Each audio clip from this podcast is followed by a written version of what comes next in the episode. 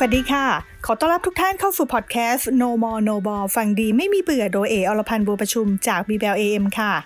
หัวข้อแรกของปีทั้งที ต้องเริ่มต้นด้วยการวางแผน ซึ่งใครที่วางแผนภาษีได้ดีบอกได้เลยค่ะว่า ไม่ต้องกังวลช่วงปลายปีของทุกปีเหมือนที่ผ่านมา แถมยังมีเงินเหลือใช้ทุกเดือนด้วย อยากรู้กันแล้วใช่ไหมล่ะคะ ว่าทำยังไงตามเอมาเลยค่ะ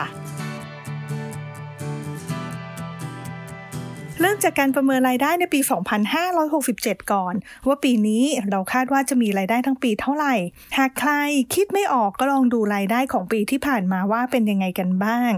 หากงานที่เราทำยังมั่นคงยังทำต่อเนื่องได้ ก็คาดว่ารายได้ไม่น่าจะน้อยลงไปจากเดิม เพิ่มเติมน่าจะสูงกว่าเงินเฟ้อเฉลี่ย ก็อาจจะลองบวกรายได้เพิ่มอีกสักเล็กน้อย หรือจะใช้ของปีก่อนคำนวณก่อนก็ได้ค่ะ ว่ารายได้ทั้งปีมีประมาณเท่าไหร่ จากนั้นก็ลองดูว่ามีอะไรที่จะช่วยลดภาษีเราได้ไหม เพราะการที่จะลดภาษีเราได้นั้น ก็ต้องลดเงินได้สุทธิ ซึ่งเงินได้เราก็อยากจะได้เยอะๆกันอยู่แล้วนะคะ แต่ถ้าเงินได้สุทธิเยอะด้วยก็จะยิ่งทำให้เราเนี่ยต้องเสียภาษีกันเยอะไปด้วยค่ะ ก็ต้องมาดูว่ามีอะไรที่ช่วยเราได้บ้าง ก็เริ่มจากเรื่องใกล้ ๆตัวก่อน อย่างเช่น คนในครอบครัว คุณพ่อคุณแม่เราอายุเกิน 60 ปีแล้วหรือยัง รายได้ของท่านในแต่ละปีเกิน 30,000 บาทไหมถ้าไม่เกินก็นำมาหักลดหย่อนท่านได้นะคะ แต่อย่าลืมว่าพี่น้องเราเองก็อาจจะอยากใช้สิทธิ์นี้ด้วยหรือเปล่า ถ้ามีพี่น้องก็แบ่งสิทธิ์กันใช้ แต่ถ้าบอกว่ามีพี่น้องมากกว่า 2 คนก็ต้องตกลงกันก่อนค่ะว่า ควรที่จะให้สิทธิ์กับคนที่มีฐานภาษีสูง จะได้ลดภาษีได้เยอะ หรือให้คนที่ดูแลคุณพ่อคุณแม่ ใช้สิทธิ์ลดหย่อนภาษีกันไปค่ะสิทธิ์ต่อมาก็คือสิทธิ์ของคนพิการ ลองดูว่ามีใครในครอบครัวของเราพิการหรือทุพพลภาพต้องบอกว่าสามารถใช้สิทธิ์กันได้นะคะ โดยตัวเราเองเนี่ยจะต้องมีชื่อเป็นคนดูแลคนพิการหรือว่าคนทุพพลภาพ หากเราดูแลคนพิการอื่นที่ไม่ใช่คุณพ่อคุณแม่หรือว่าลูกของเราเนี่ยจะสามารถใช้สิทธิ์ได้เพียงสิทธิ์เดียวเท่านั้นค่ะ นอกจากนี้ก็ยังมีอีกหลายอย่างไม่ว่าจะเป็นการลดหย่อนลูกนะคะ การลดหย่อนคู่สมรสในกรณียื่นรวม แต่ทางที่ดีแยกกันยื่นจะดีกว่าค่ะ หากเราใช้สิทธิ์ลดหย่อนหมดแล้ว แต่อยากประหยัดภาษีได้อีก ก็ต้องมาดูในเรื่องของการลงทุนกัน ซึ่งเออยากจะให้เริ่มจากการทำประกันก่อนค่ะ ไม่ว่าจะเป็นการทำประกันแบบสะสมทรัพย์ หรือแบบตลอดชีพบวกกับประกันสุขภาพ ซึ่งจะได้สิทธิ์ลดหย่อนภาษีสูงถึง 1 0 0 0 0แบาท โดยที่ไม่ต้องคำนวณเงินได้กันแต่อย่างใดค่ะ จากนั้นก็มาสู่หมวดลงทุนที่ต้องรู้ก่อนว่าเรามีเป้าหมายแบบไหน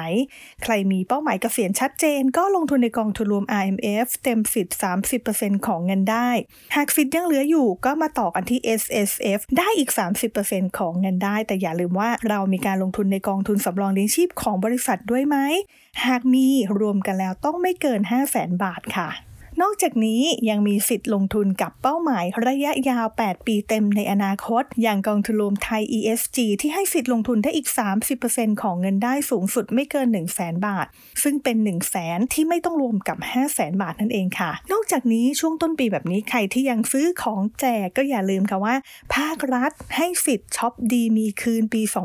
2567 ซึ่งปีนี้สิทธิ์เยอะกว่าทุกปีที่ผ่านมา แต่จะต้องเป็นการซื้อสินค้าหรือบริการจากร้านค้าที่อยู่ในระบบภาษี โดยจะต้องออกใบกำกับภาษีเต็มรูปแบบในรูปแบบอิเล็กทรอนิกส์ ผ่านระบบ e-tax invoice and e-receipt ของกรมสรรพากร มูลค่าสูงสุดถึง 50,000 บาท ซึ่งเราสามารถนำ e-tax หรือ e-receipt มาลดหย่อนได้ โดยต้องเป็นสินค้าและก็บริการที่ซื้อในช่วงวันที่ 1 มกราคม ถึง 15 กุมภาพันธ์ปี 67 นี้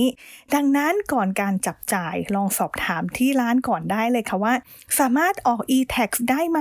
หรือไม่มั่นใจเราสามารถค้นชื่อในระบบสรรพากรได้ โดยใช้เลขประจำตัวผู้เสียภาษีอากร หรือชื่อสถานประกอบการ หรือว่าชื่อผู้ประกอบการ เพื่อให้เรามั่นใจว่าการใช้จ่ายในครั้งนั้นเนี่ยสามารถนำมาลดหย่อนภาษีได้ค่ะ นอกจากนี้อย่าลืมแจ้ง HR กันด้วยนะคะว่าปี 67 เรามีการลงทุนอะไรเท่าไหร่ช้อปปิ้งเต็มสิทธิ์50,000 บาทไหม ส่วนใครที่อยากลดหย่อนภาษีมากกว่านี้ ก็ลองดูเรื่องเงินบริจาคที่ได้สิทธิ์สูงถึง 2 เท่า แต่ก่อนถึงการบริจาคแนะนำให้ลงทุนกับช้อปปิ้งให้เต็มสิทธิ์กันก่อนนะคะ อย่างน้อยๆเนี่ยเงินของเราก็ยังอยู่ในรูปของการลงทุน แล้วก็สิ่งของหรือบริการที่จำเป็นต้องใช้ค่ะ เมื่อแจ้ง HR แล้วทีนี้เงินในบัญชีของเราแต่ละเดือนก็จะเหลือมากขึ้น เพราะว่าถูกหักภาษีออกไปน้อยลง ก็อย่าลืมลงทุนตามที่แจ้ง เพื่อให้การวางแผนในปี 67 เป็นไปอย่างที่ต้องการ และจะได้ไม่ต้องจ่ายภาษีเพิ่มในปีถัดไปนะคะ แล้วพบกันใหม่ครั้งหน้ากับ No More No Ball ฟังดีไม่มีเบื่อโดยเออรพันธ์บัวประชุมสำหรับวันนี้สวัสดีค่ะ